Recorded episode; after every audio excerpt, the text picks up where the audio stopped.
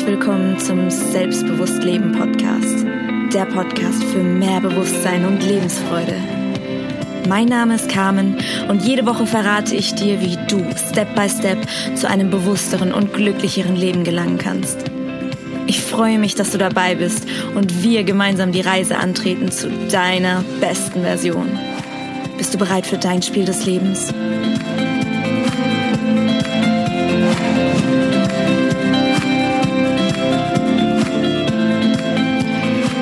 Hallo und herzlich willkommen zu dieser ersten richtigen Folge vom Selbstbewusst Leben Podcast. Und ich möchte dir vorneweg erst einmal sagen, dass es in dieser Folge wahrscheinlich einige mehr Sprechfehler geben wird, was einfach damit zusammenhängt, dass ich meinen eigenen Perfektionsdrang ja überlisten möchte und demnach auch die Folgen nicht mehr so bearbeiten möchte. Genau, in dieser Folge geht es um das Thema Selbstliebe. Und für mich war es damals auch das erste Thema, was ich in YouTube eingegeben habe und ja, dort meine ersten Erkenntnisse ähm, zur Persönlichkeitsentwicklung für mich entdeckt habe. Und ich möchte dir heute eben eine Übersicht darüber geben, was ich damals gelernt habe und hoffe einfach, dass es dir genauso helfen wird wie mir damals.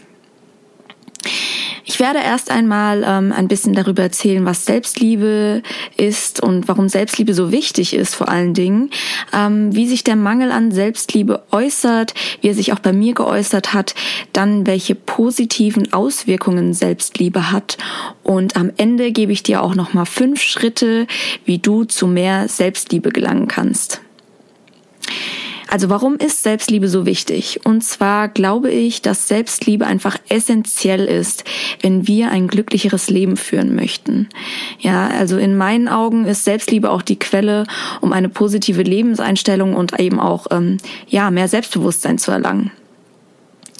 Wie äußert sich mangelnde, äh, die mangelnde Selbstliebe?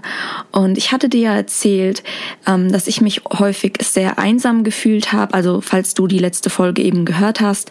Und ich habe halt eben dementsprechend meinen eigenen Wert davon abhängig gemacht, was so im Außen passiert. Sprich, ich habe mich gefragt, ja, bekomme ich genug Anerkennung in meinem Job oder über mein Aussehen? Ähm, bekomme ich genug Liebe und Aufmerksamkeit von meinem Partner oder auch von meinen Freunden? Bin ich wichtig? Also meldet sich zum Beispiel jemand bei mir? Im Grunde genommen habe ich mich quasi den ganzen Tag gefragt, ob ich gut genug bin. Ja, wir leben dann im Mangel und suchen einfach ähm, Liebe im Außen in Form von Anerkennung und auch Lob. Ja, aber warum suchen wir überhaupt die Liebe im Außen? Ähm, das Problem ist, wenn wir eben keine Selbstliebe haben, dann kannst du dir das vorstellen wie ein Loch, das du in dir hast, ähm, das quasi die ganze Zeit gefüllt werden möchte. Ähm, du kannst es dir vorstellen wie ein leeres Glas, ja, mit dem du durch die Welt rennst und die ganze Zeit versuchst, dieses Glas irgendwie im Außen zu füllen. Was ist das Resultat von mangelnder Selbstliebe? Das Problem ist, dass wir uns häufig selbst vergessen.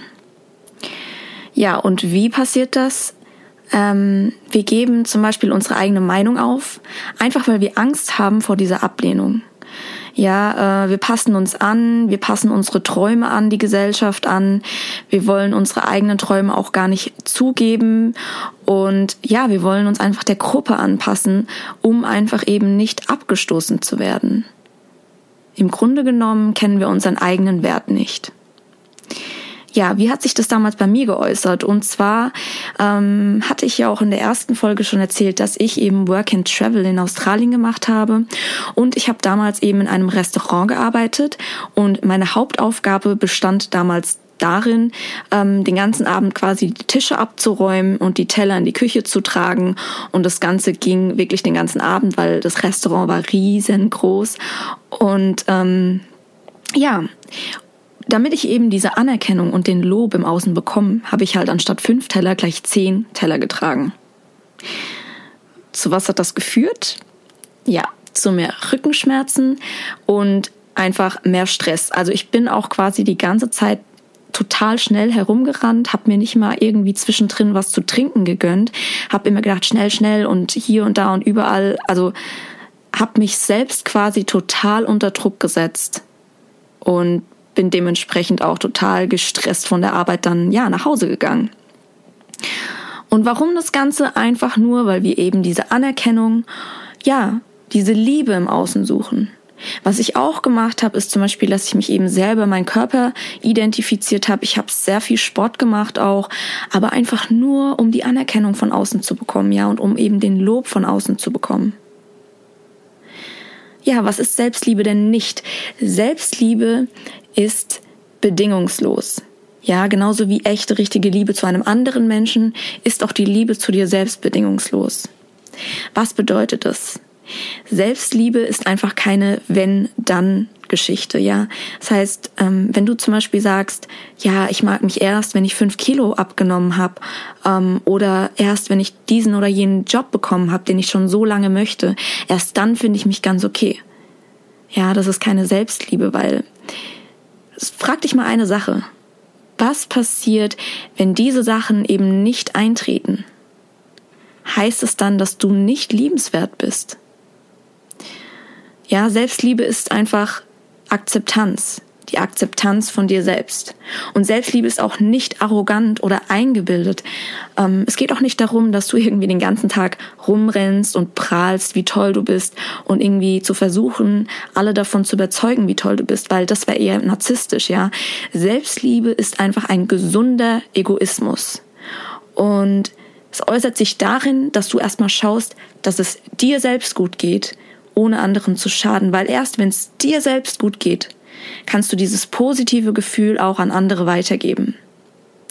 Weil wie willst du Liebe weitergeben, wenn du selbst mit einem leeren Glas herumläufst, das selbst erst einmal gefüllt werden möchte? Wie willst du Liebe weitergeben, wenn dein Glas leer ist? Ja, und was bedeutet denn jetzt die Selbstliebe? Selbstliebe ist, dein eigener bester Freund zu sein. Gehe mit dir um wie mit deinem besten Freund oder deiner besten Freundin. Deswegen habe ich jetzt hier eine Frage an dich. Oder setz dich einfach mal in die Situation. Stell dir vor, ein Freund, ein sehr guter oder dein bester Freund kommt zu dir und schüttet dir sein Herz aus. Ja, er erzählt dir von all seinen Problemen mit sich selbst, alles, was ihm auf dem Herzen liegt. Vielleicht hat er gerade zugenommen und sagt, er fühlt sich zu dick oder ähm, vielleicht kriegt er gerade keine Frau ab und im Umkehrschluss glaubt er, dass er vielleicht, dass es an seinem Charakter liegt, dass er zu langweilig ist oder sonst was, ja. Er kommt quasi zu dir mit all seinen Zweifeln. Was sagst du ihm? Wahrscheinlich ermutigst du ihn und zeigst ihm, dass er trotz allem dein Freund ist und dass er deswegen nicht weniger liebenswert ist. Du zeigst ihm, dass er trotz seiner Probleme gut ist und dass du ihn trotzdem genauso magst. Und genau so solltest du auch mit dir umgehen. Ja, und was halt häufig passiert, ist eben, dass wir uns statt, äh, stattdessen einfach verurteilen. Ja, und Jetzt möchte ich ganz kurz erstmal darauf eingehen, warum wir überhaupt diesen Mangel an Selbstliebe haben. Und zwar bekommen wir bereits in jungen Jahren einfach das Gefühl, dass wir so, wie wir sind, einfach nicht gut genug sind. Das äußert sich einfach in so Aussagen wie aus dir wird mal was, ja, was ja quasi dann im Umkehrschluss bedeutet, dass du noch nichts bist, ja, als du noch ganz klein warst. Die andere Sache ist eben, dass wir lernen, dass wir uns Liebe verdienen müssen.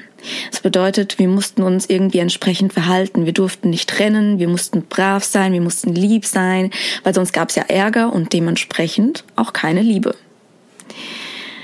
ja, von uns wurde halt eben einfach erwartet, ähm, dass wir gewissen Idealen entsprechen, um eben dann Lob und Anerkennung dafür zu bekommen. Ja, ich möchte jetzt hier auch nicht irgendwie unsere Eltern verurteilen. Am Ende sind wir alle für uns selbst verantwortlich und unsere Eltern haben es auch nie böse gemeint. Unsere Eltern haben es meistens auch nicht besser erfahren. Aber genau, es waren quasi so die ersten, die ersten Punkte, die uns quasi so ein bisschen angefangen haben, also wo es ein bisschen angefangen hat, dass wir eben an uns selbst zweifeln. Das Ganze ging dann natürlich auch weiter in der Schule. Und zwar wurden wir dort einfach miteinander verglichen. Und wir wissen alle, der Vergleich macht einfach unglücklich. Ähm, ich erzähle euch dazu eine kurze Geschichte. Vielleicht kennt die auch der ein oder andere. Ähm, es geht um eine Mimik eigentlich. Ähm, da sitzt ein Lehrer quasi vor einem Tisch. Und vor diesem Tisch äh, stehen mehrere Tiere. Ein Fisch, ein Affe, ein Elefant, eine Giraffe und ein Hund. So, und hinter diesen Tieren ist halt eben ein Baum zu sehen. Und dann sagt der Lehrer zu den Tieren, Okay, der erste, der hier hochgeklettert ist, bekommt eine Eins. Ja, und was ist das Problem an der Sache? ähm, ich möchte mal sehen, wie der Fisch da irgendwie versucht, den Baum hochzuklettern. Auf jeden Fall geht's halt einfach darum, dass wir in der Schule einfach alle gleich gemacht werden, ja. An sich ist das ja auch erstmal kein schlechter Gedanke, weil ähm, wenn es um unseren Wert geht, ja, dann sind wir Menschen natürlich alle gleich wert. Doch wenn wir von unserer Individualität sprechen, ähm, geht die einfach in der Schule so ein bisschen verloren. Wir schreiben alle die gleichen Tests. Ähm, ja, wir müssen alle quasi, um uns zu beweisen, möglichst eine Eins schreiben.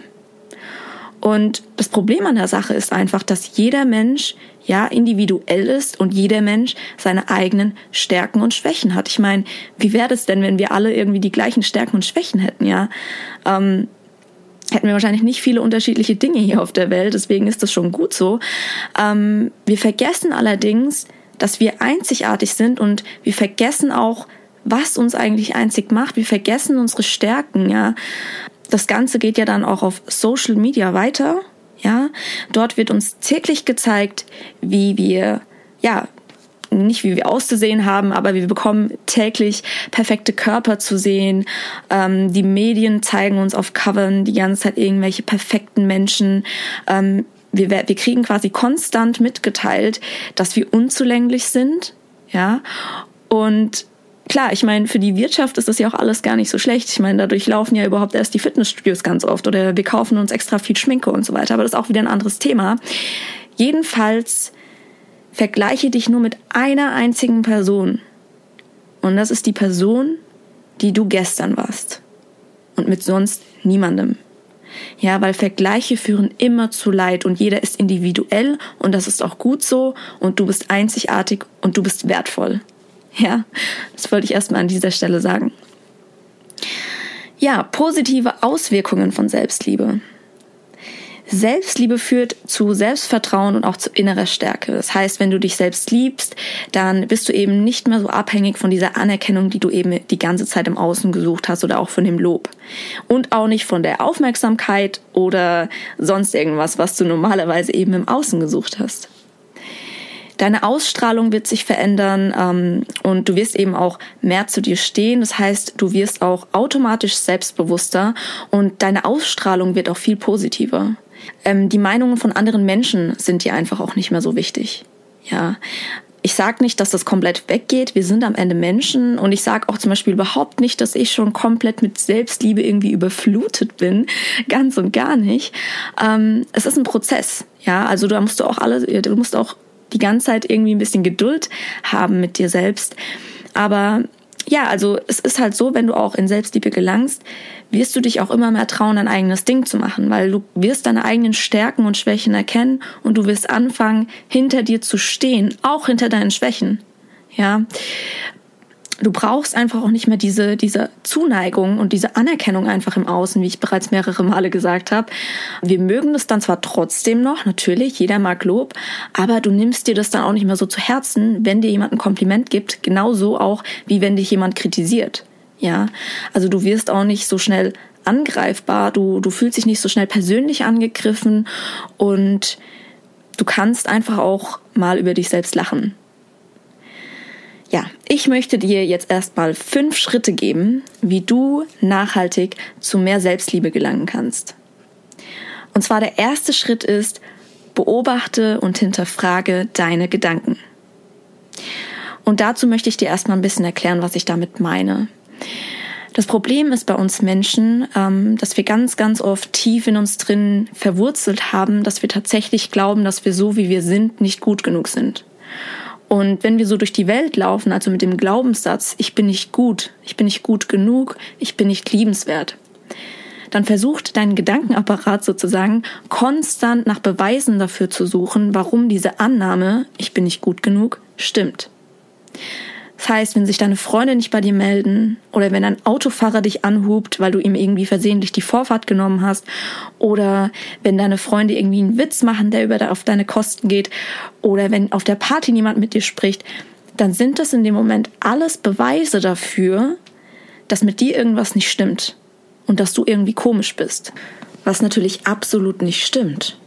Deswegen erkenne erstmal, okay, ich glaube wirklich, dass ich nicht gut genug bin und erkenne, dass du unbewusst die ganze Zeit mit dieser Annahme herumläufst und automatisch nach Beweisen dafür suchst, dass eben diese Annahme stimmt. Und wenn du dir erstmal bewusst darüber bist, dann kannst du natürlich dann auch das Ganze viel besser beobachten. Das bedeutet, was dann der nächste Schritt wäre, ist einfach, wenn du merkst, dass irgendwie diese Annahme, ich bin nicht gut genug, mit irgendwas be bewiesen wird, dann schreib dir diesen Gedanken erstmal auf. Schreib auf, warum du glaubst, dass du aus irgendeinem Grund gerade wieder nicht gut genug bist und hinterfrage das Ganze. Frag dich dann einfach mal, stimmt das überhaupt, was ich hier denke, ja? Mach das wirklich mal. Schreib mal auf, sobald du irgendwie wieder unsicher wirst, was da gerade alles einfach in deinem Kopf abgeht. Und dann frag dich wirklich, stimmt das? Zweitens, achte auf deine Sprache mit dir selbst. Und zwar, wenn du irgendwie etwas falsch machst, ja, ich setze das mal in Anführungszeichen, falsch, verurteilst du dich dann? Sprichst du dir gut zu, ermutigst du dich oder verurteilst du dich? Und wenn du dich verurteilst, dann versuch wirklich, ja, dich stattdessen zu ermutigen. Vergiss nicht, du bist dein bester Freund. Frag dich lieber, was würdest du jetzt deinem besten Freund sagen? Würdest du ihn jetzt runtermachen, wie beschissen das jetzt war oder sonst was? Oder würdest du sagen, hey, Kopf hoch. Das war jetzt vielleicht nicht so cool, aber ich kann es besser machen das nächste Mal, ja? Lerne aus deinen Fehlern. Und Stelle dir selbst die richtigen Fragen. Das heißt, sprich lösungsorientiert mit dir, anstatt zu sagen, ähm, oh Mann, immer ich, warum passiert das ausgerechnet mir? Du fällst ja dann sozusagen in Selbstmitleid und fokussierst dich dann quasi auf das Problem.